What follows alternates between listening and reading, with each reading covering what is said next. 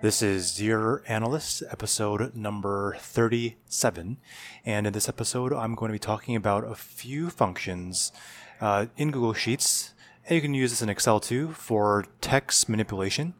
And in this specific instance I'm going to talk specifically about how you can pull the domain name from an email address. So pretty simple operation. You have a bunch of email addresses and all you want to do is get the domain name from the email address, a pretty common uh, text type of like operation. And apologies if you hear some background noise. Trying to keep, I'll try to remove this in the uh, post-production. But um, if you look at the spreadsheet mentioned in the show notes, all I have is one column of email addresses. I have John Smith at amazon dot com, Jane Doe at tesla dot com, so on and so forth. And our goal is to pull out just the domain name amazon dot com, tesla dot com, starbucks dot com from the email address. So how do we do this? With all email addresses, if the email address is written correctly, you should have an at symbol in the email address. So in column B, I'm going to write a formula to find the, the at symbol in the email address. And that formula is really simple. In cell B two, I just have the formula find, left parentheses, double quote, at symbol, double quote, comma, A two. And all that's going to return for me is the position, an index of where the at symbol is in the email address. So for john.smith at amazon dot com, that position, the find formula will return the number eleven because the at symbol appears at the at the eleventh position in the email address. There's another argument that you can add, an optional argument to the find function, which is the starting at option. I don't really use that too often, uh, but you can basically say I want to start, instead of at the very beginning of the email address, I want to start at maybe position five or position ten. Um, I can see that being useful if when you want to find more than, if there's more than one symbol that you're looking at in the email address, but for this simple use case, we're just going to look at one at symbol. So you have that find function in column B. So you have the position or the index of the at symbol. And all we have to do now is simply pull the remaining text after the at symbol, which is the, the domain name. So I think there's multiple ways of doing this, but the way I did this is I use, I start with the right formula, and the right formula, that's, that's an R I G H T, not right as in like I'm writing a letter, but right as in right left.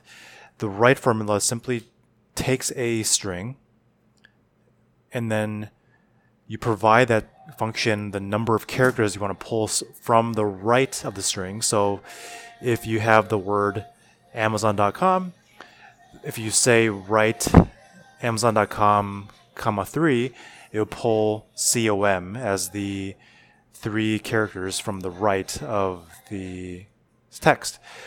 But we want to pull everything after the at symbol.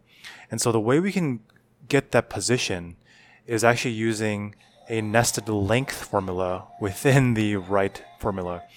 Um, it's a nice little trick that is used pretty often in these cases where you want to pull, or you don't know the number of characters you want to pull from the right, but you do know you want, you have a starting point, which is that at symbol. And so the right function takes only two arguments. It's the first argument is the the text, in this case it's the email address. The second argument is number of characters. And so for that parameter, we're going to say length of A two, which is just the length of the entire email address. So for john.smith at amazon dot com, the length is twenty-one. And then we take that length of the entire email address and then subtract the index of the at symbol. And so if you take twenty-one minus eleven, you get the number ten. And that will give you the right number of characters to start pulling from, from the right side of the email address. It's a nice little handy little tool to pull just the just the right number of characters, so you don't have to worry about counting or doing using the mid formula, which some people use. Um, I actually use a mid formula pretty often too, but I think in this case, when, when you already know the position of the at symbol, you can simply use the right function with a combination of the length function to get the perfect number of characters at the end of the um, at the end of the string. So that's uh, that's the pretty basic use case of getting the domain name. Um, I there's many other ways you can use this, uh, use these formulas to get just like sometimes you just want to get the uh, top level domain, which is the .com or the .gov. Um, but I think when you are able to be proficient with using find, right, length, and mid, you can pretty much pull out any type of strings from your texts or text from your strings. And if you're doing any kind of data cleanup or data cleaning, data transformation, data cleansing, you'll probably be doing a lot of these uh, kind of right, length, and Um, and probably also using a few if statements to if-then statements to make sure you pull the right information out if you're trying to categorize uh, a bunch of data. Um, but a lot of times it's just trying to find patterns in the the text. In this case, it's an at symbol, and then you can basically pull out the relevant information, whether it's the email name or the domain name, from the text. A pretty short kind of tip trick Tip or trick today. Again, this works in Google Sheets or Excel, and uh, hopefully you can use this for your future data cleaning, data cleansing operations in Excel or Google Sheets. Okay, so uh, gonna keep this episode short today. I'm just gonna talk about two other episodes I listened to recently that I wanted to just kind of provide my thoughts and high-level analysis on.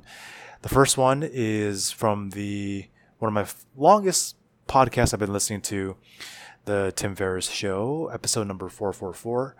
Uh, it's the title of the episode is Hugh Jackman. The guest is Hugh Jackman on best decisions, daily routines, the eighty-five percent rule, favorite exercises, mind training, and much more. And I want to talk about around hour, one hour and twenty-two minutes. Uh, Hugh Jackman starts talking about the eighty-five percent rule. And I've actually never heard this concept before. And it comes from, I believe that uh, Hugh talks about it coming from a trainer that he works with named Beth Lewis. And Beth uh, is, uh, I believe she kind of works for, well, she's a trainer, but she also works for a company called City Row, which um, provides fitness for using rowing machines.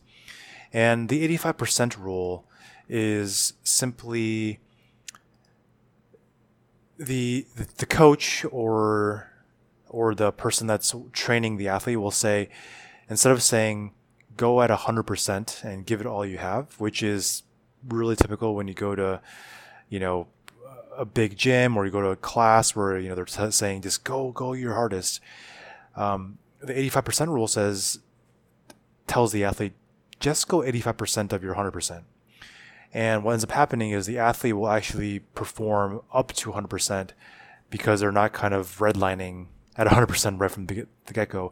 They'll naturally get to one hundred percent because at eighty-five percent, they can still um, relax a little bit and they can kind of get in the zone from that uh, relaxation.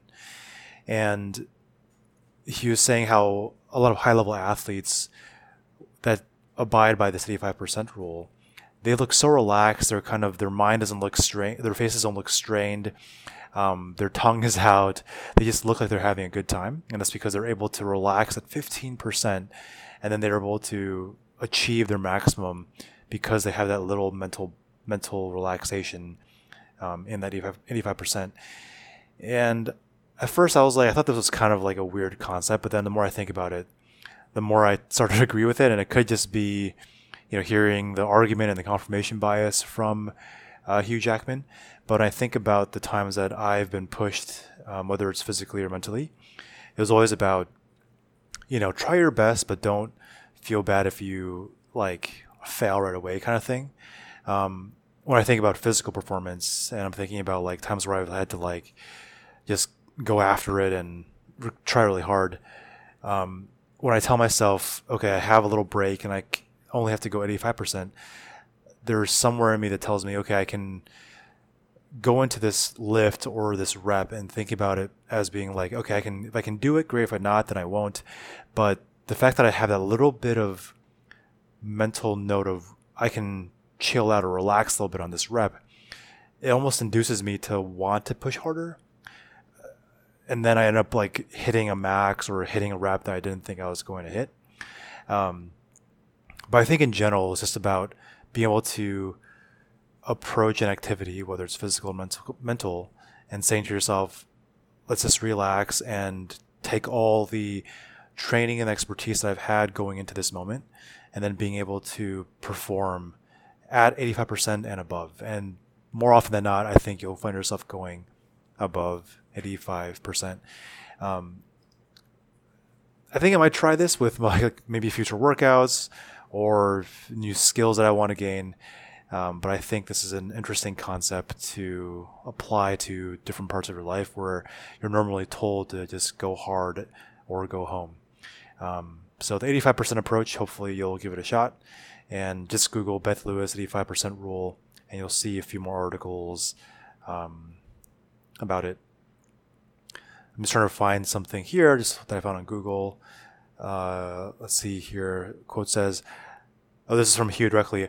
I think they call it the eighty-five percent rule. If you tell most sort of A-type athletes to run at their eighty-five percent capacity, they will run faster than if you tell them to run one hundred, because it's more about relaxation and form and optimizing the muscles in the right way. Yeah, I think that's actually from the podcast itself. So straight from the Wolverine's mouth, as it were.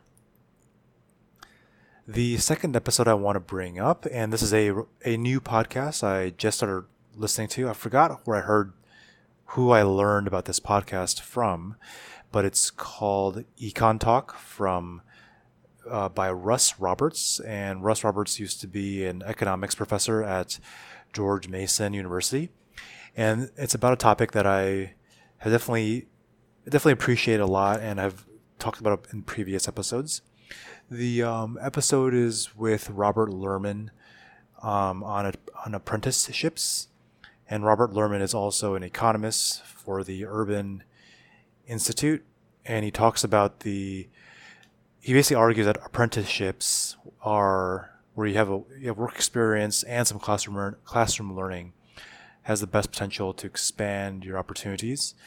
And around minute fifty-five, they talk about um, Robert talks about how he went to like Washington and he was talking to the German ambassador, and there were a bunch of like German like C E Os or executives in the room. And when he talked about how apprenticeships, all the apprenticeships that he's participated in and that he's seen students participate in, um, they bring not only a sense of like, you know, joy and and just like knowing you did some hard work um, and learning on the job, but it brings a sense of community and pride because you were part of something and not just sitting in a classroom learning how to memorize facts and take a test. And um I think Russ Roberts also f- further on says that not only is it about the pride and the dignity that you get from learning a true skill, but it's also from this the sense of mastery. And I've talked a little bit about being able to feel like you're a master of your own tools and a master of your craft. Um, this is kind of piggybacking off of that concept of when you're in school and you're learning biology or physics or chemistry or social studies. You learn all these things at the surface and you learn just enough to get a passing grade on the test, but you never become a master of any one subject because it's all about interdisciplinary learning and, um, you know, it's just about checking off boxes. But then when you're on an apprenticeship, you're learning all the little specific nuances about how to lay brick or how to, uh, you know, how to uh, do plumbing, how to Um, install H V A C machines, how to uh, do all these things that are kind of considered unskilled, but actually require a lot of skill in terms of the uh, knowledge and the physics and the chemistry and all the little things that make that that specific uh, task really hard to do and hard to master. But those who are working on the job and learning how to do these things, um, you know, I think they talk about.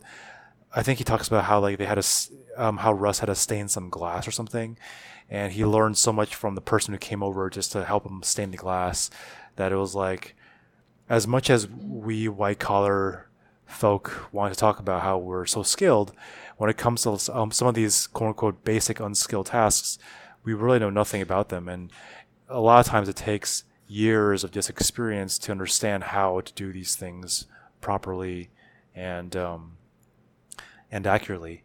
And yeah, I think the the idea of internships is obviously pretty common for when you are in college and trying to get a job, but doing an act, participating in an actual apprenticeship where not only are you getting experience and getting on the job experience that will eventually help you carry on to a professional career, you're actually helping the company that is hiring you as part of this apprenticeship. So um, really recommend listening to this whole episode. Reminds me a lot of actually the work that um, oh, why is my of uh, Mike Rowe from Dirty Jobs.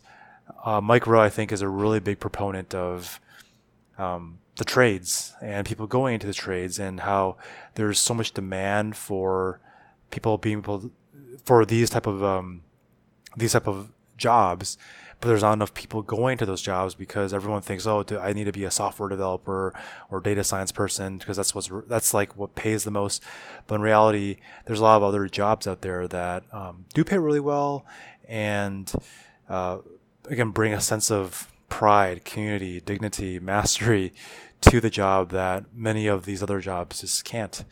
Um, and, you know, I think any opportunity to work with your hands and really work with the physical environment, the built environment, is so rare these days. And I think whenever I get a chance to work on, like, you know, home little, these little home improvement projects, whether it's like doing some soldering or doing some sort of installation or even some basic forms of cleaning, um, you learn about the different chemicals and the different uh, objects and how they interact with each other and how different uh, substances can impact, uh, you know, the the uh, the humidity and in, in like the, the bathroom and how that can affect like the the caulk.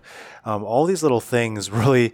Luckily, there's Google out there for us to look up these things, but. Um, You know, if you're an expert in, in this in these type of areas, it's just like night and day, and how much um, how much your trade is valued, and how much it can, you can contribute to just society.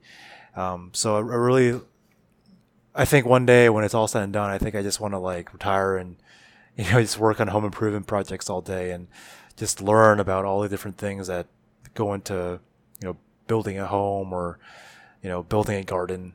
Um, all interesting, interesting things when you're spending a good majority of your days and your weeks just looking in front of a screen and in front of your computer.